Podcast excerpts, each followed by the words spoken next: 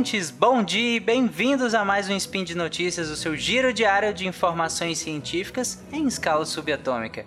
Meu nome é Tarek Fernandes. Eu sou a Dani Almeida. E hoje, dia 10 Driadan do calendário Decatrian, que ninguém usa, e sexta-feira, dia 5 de abril de 2018, no historicamente consolidado calendário gregoriano, falaremos sobre medicina veterinária e psicologia. E no programa de hoje, problemas psicológicos em animais. Speed Notícias.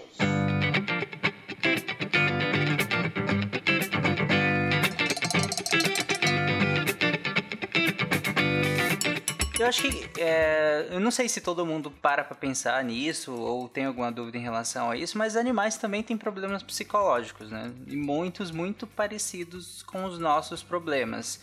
É, até a fisiopatologia é muito parecida né, em alguns casos. Então é, eu resolvi chamar a Dani, que é psicóloga, para falar sobre problemas psicológicos em animais. E eu vou, vou descrever alguns inicialmente aqui, alguns que eu achei que mais importantes ou que, que tenham, sejam mais comuns. E a Dani pode fazer o paralelo com uh, esses mesmos problemas nos seres humanos, né? Então Isso vamos aí, lá. Mas só corrigindo, eu ainda sou estudante de psicologia do último ano de graduação. Beijo, Conselho Nossa. Federal de Psicologia. não tô infringindo nenhuma regra, não. Vamos lá, vamos começar pelo SAS, né? Ou, como o próprio nome já fala, é a Síndrome da Ansiedade de Separação. Seria um conjunto de comportamentos geralmente caninos, né? Exibidos quando são deixados sozinhos ou sem a companhia do tutor. E eles podem se manifestar mesmo é, sem a ausência real do tutor, né? é, como quando o cão é preso em algum cômodo da casa ou no quintal, né, ou impedido de chegar até o dono. Qualquer restrição do cão, né, ao, ao dono, né. Tipo é... quando o dono vai gravar podcast e o cão tem que ficar em outro cômodo e ele fica chorando assim, derrubando a porta para entrar, Tarek? Nesse caso é o gato, né? Porque quem faz isso aqui em casa é Margot, né? No caso, ah. os cachorros estão todos no mesmo cômodo aqui, porque realmente, se eu deixasse eles separados, eles estariam todos chorando de fato. Mas vamos lá. E Só todos trazer os... um exemplo assim da vida real, para facilitar para o ouvinte. Exatamente. Tanto que de todos os problemas que talvez que nós vamos falar aqui, esse que é da ansiedade é o mais comum, ansiedade de separação.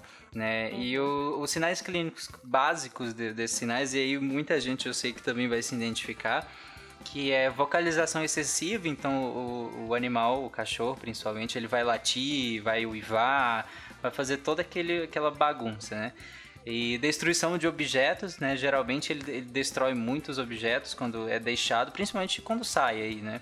Quando o tutor precisa sair, e deixa o, o animal nesse, em algum lugar, ele geralmente destrói muitos objetos, e o que é um comportamento que geralmente ele não apresenta quando o tutor está perto, né? Porque animal atentado, sabe, a gente é, é bem comum e também defecação e micção imprópria, né? Ele faz, ele defeca ou, ou ele faz xixi, é, geralmente próximo da porta ou do lugar onde onde ele consegue sair daquele, ou conseguiria sair daquele ambiente, né?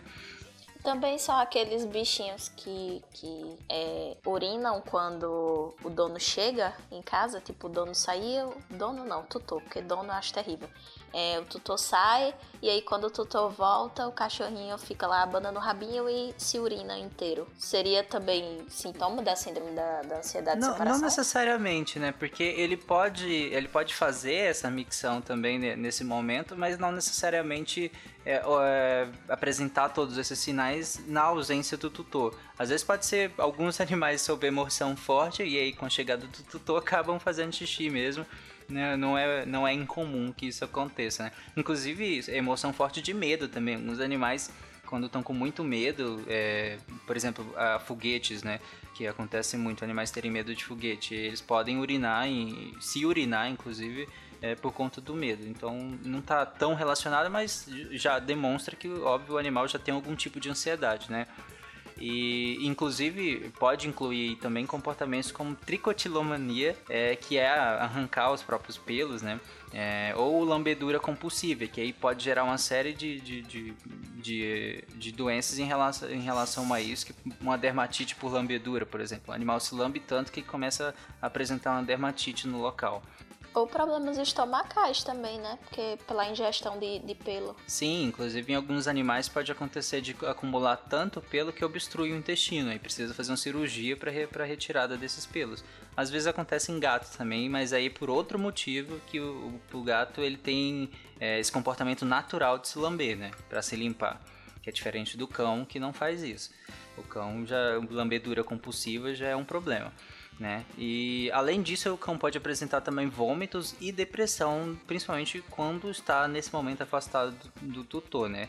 E aí a gente pode observar um padrão de vocalização, como um choro, ou um gemido contínuo, ou destruição, como eu falei, de objeto, que é voltado geralmente para a porta né, do, do local. Ele arranha, ele morde a porta. E esses animais, eles também eles apresentam a apreensão da, fa uh, da falta do tutor, que é explicada pela domesticação dos animais. Ou seja, a gente acabou ficando tão próximo desses animais que eles adquiriram essa ansiedade quando a gente se separa deles. Eles não têm é, essa noção de tempo que vai demorar tanto tempo para você voltar e que você vai voltar, né? Como é ele que não nem tem... a criança quando vai pra creche. Exatamente, é, ela tá sendo abandonada. Um né? paralelo. Né? É, a criança tá indo pra creche, a criança tem, sei lá, um aninho, dois anos e pouco, que geralmente é a idade que frequenta a creche. E aí, quando os responsáveis vão deixar a criança lá na creche, a criança não consegue, é, a criança não tem ainda desenvolvimento, maturidade orgânica suficiente para saber que os pais, que os pais dela ou os responsáveis vão voltar para buscá-la. Então, a impressão é que ela está sendo abandonada ali, que ninguém nunca mais vai vir buscar ela, e ela vai ficar ali o resto da vida, que ela nem sabe quanto tempo é o resto da vida. Exatamente. O cãozinho é a mesma coisa, tadinho. Você sai, ele não sabe que você tá saindo, né? Tem é até é uma né, animação, né? que... é, tem até uma animação, eu acho que é, é, A Vida Secreta dos Pets, alguma coisa assim, que começa é, com, com um cachorrinho. Pets é um filme. É, e aí a tutora vai sair e o cachorrinho fica desesperado porque ele fica, não me abandona, não vai embora. E, e, é tipo isso, assim, eles não têm como saber, né, que, que o tutor vai voltar. E aí, pela, pela proximidade que gera esse apego, é, você vira realmente o pai ou a mãe do seu bichinho. E aí, na falta do, do cuidador, ele vai apresentar comportamentos muito semelhantes a de uma criança muito pequena, né, de uma criança muito pequena e apegada, né, porque tem crianças pequenas que elas não são apegadas. E aí isso decorre também de fatores relacionados à, à rotina da, da, da, casa e à rotina dos cuidadores com a criança.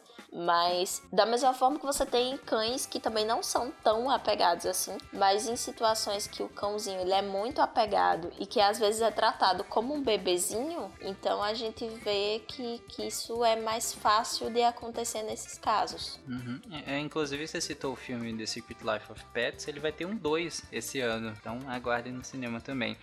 Mas é, como eu citei lá, lá em, é, mais cedo, a questão de que nem todo cão que apresenta pelo menos um desses, desses sinais clínicos, ele de fato tem essa ansiedade de separação como diagnóstico, né? Ele, por exemplo, destruir objetos, óbvio que filhotes destroem muitos objetos, né? É comum o filhote estar tá descobrindo o mundo, quer morder tudo para descobrir. Então é, é, comum, é comportamento Animais natural. Animais adultos até também que não, não tiveram uma criação que foi imposta limites, né? Porque precisa colocar limite nos que animaizinhos, tá assim falando, como eu, nos eu tô achando humanos. que é indireta para mim. Aí não sei, amigo, se a carapuça serviu, eu não posso fazer nada. Mas assim, se você também não coloca limites na, na criação que você tá dando ao seu companheirinho, ele vai extrapolar e às vezes ele vai destruir coisas, mas isso não significa que ele esteja doente, né? Assim como os diagnósticos de transtornos mentais em animais humanos, é, em animais não humanos, eles também seguem critérios, né? O Tarek pode até falar melhor disso do que eu, mas seguem critérios com a questão de quantidade de sintomas e o tempo que os sintomas permanecem. É, e outro que, por exemplo, que eu citei lá em cima, que pode ser é, um sinal clínico disso, que é, marca, é fazer xixi em locais não apropriados, ou que o animal geralmente não faz, ou que não foi treinado para fazer, que é um comportamento comum em machos não castrados, né? Então, também nem tudo está incluso nesse diagnóstico. Inclusive, castrem seus cachorros. É, faz bem à saúde deles, evita uma série de doenças. E não é ruim para o animal, é ótimo para o animal. Então, castrem seus animais.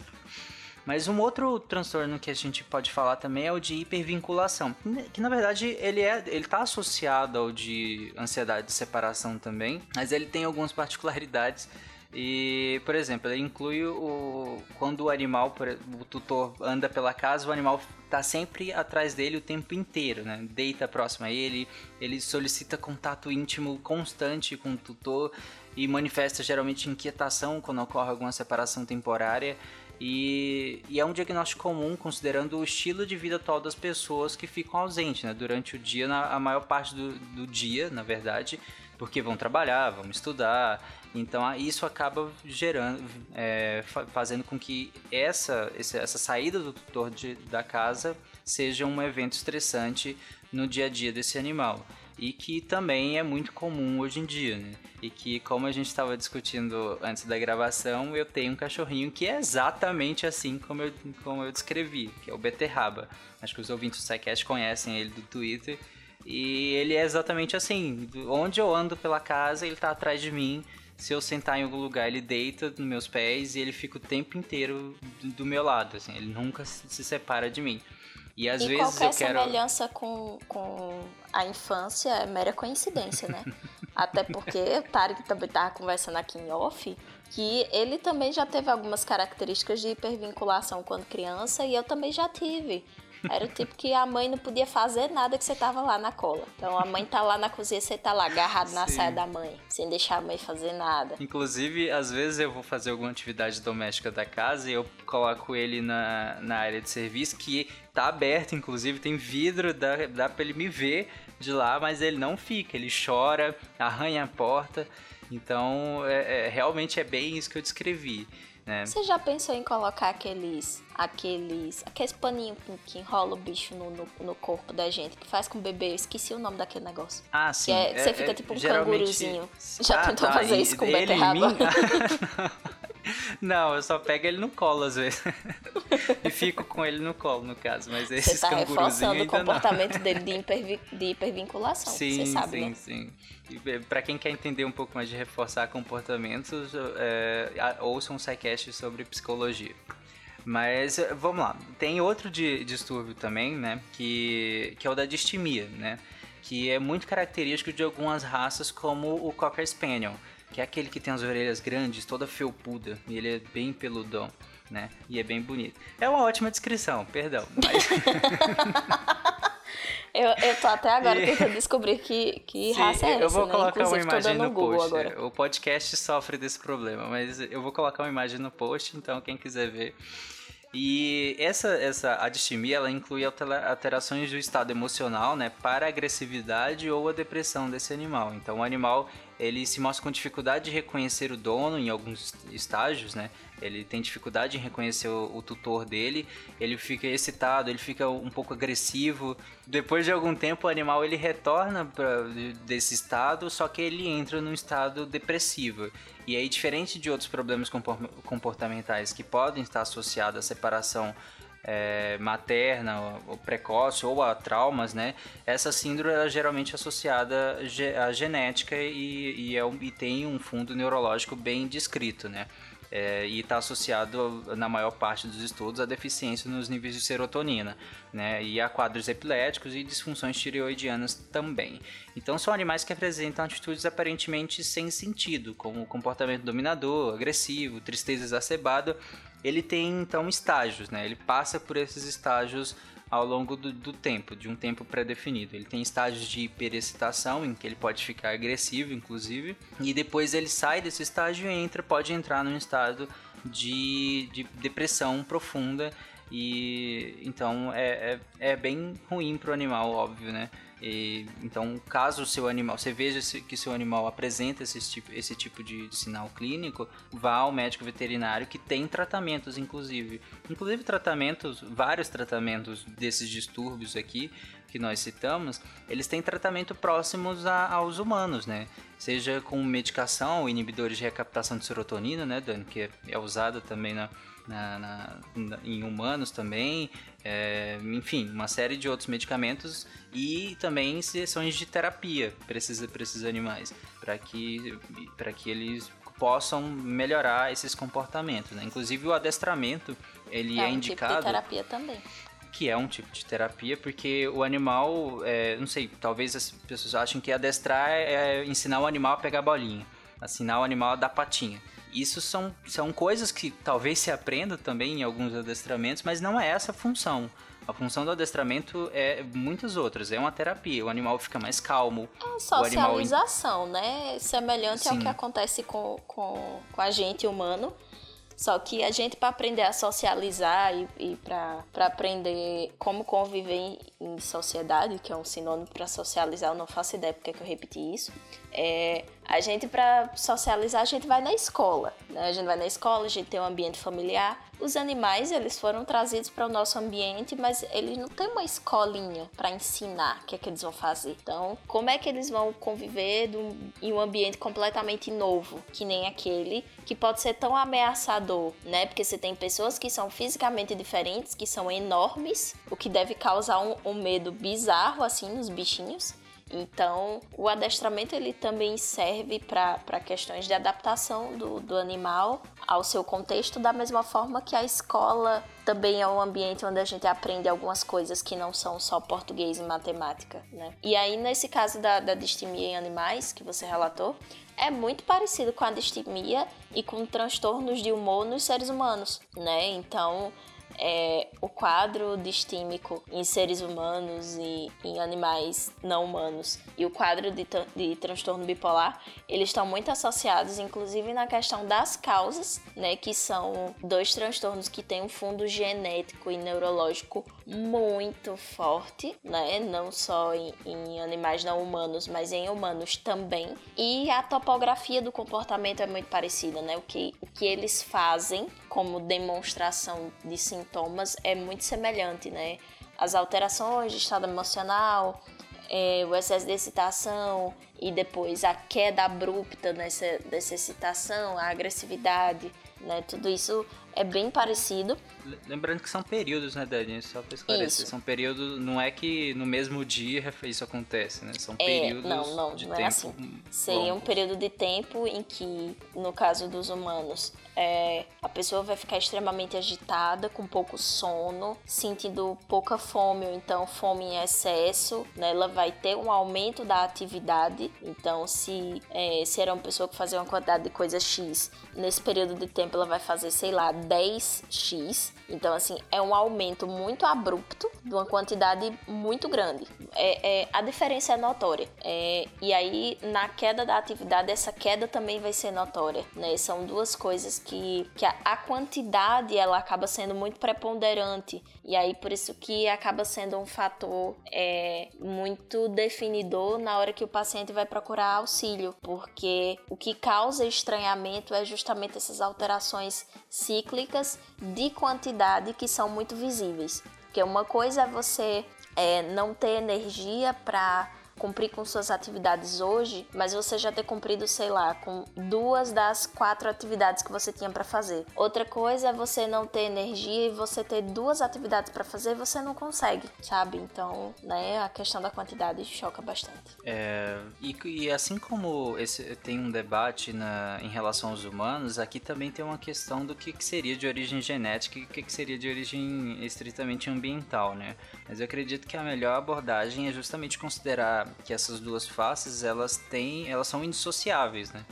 Há um componente genético, né? Claro, que predispõe o animal a alguns desses comportamentos ou transtornos e fica claro quando a gente vê características nos pais desses animais que são seguidas pelos filhos, né? É, seja de agressividade, enfim, ou qualquer outro comportamento. Mas também a gente sabe que traumas, né, ambiente mais calmo ou não, a baixa socialização com animais ou humanos, ou mudanças bruscas de ambiente e rotina, é, introdução forçada ou a morte de algum animal do mesmo grupo familiar também podem contribuir para o desenvolvimento de alguns desses distúrbios. Então fica bem claro que tem, tem componentes genéticos e ambientais importantíssimos, né, é, fazendo com que esse animal é, desenvolva é, esses, esses transtornos. Né. Inclusive, uma coisa, eu, óbvio que eu não vou falar de tratamento aqui, se você viu que o seu animal apresenta alguns desses sintomas, desses sinais clínicos, procure um médico veterinário que ele vai saber como tratar esse animal.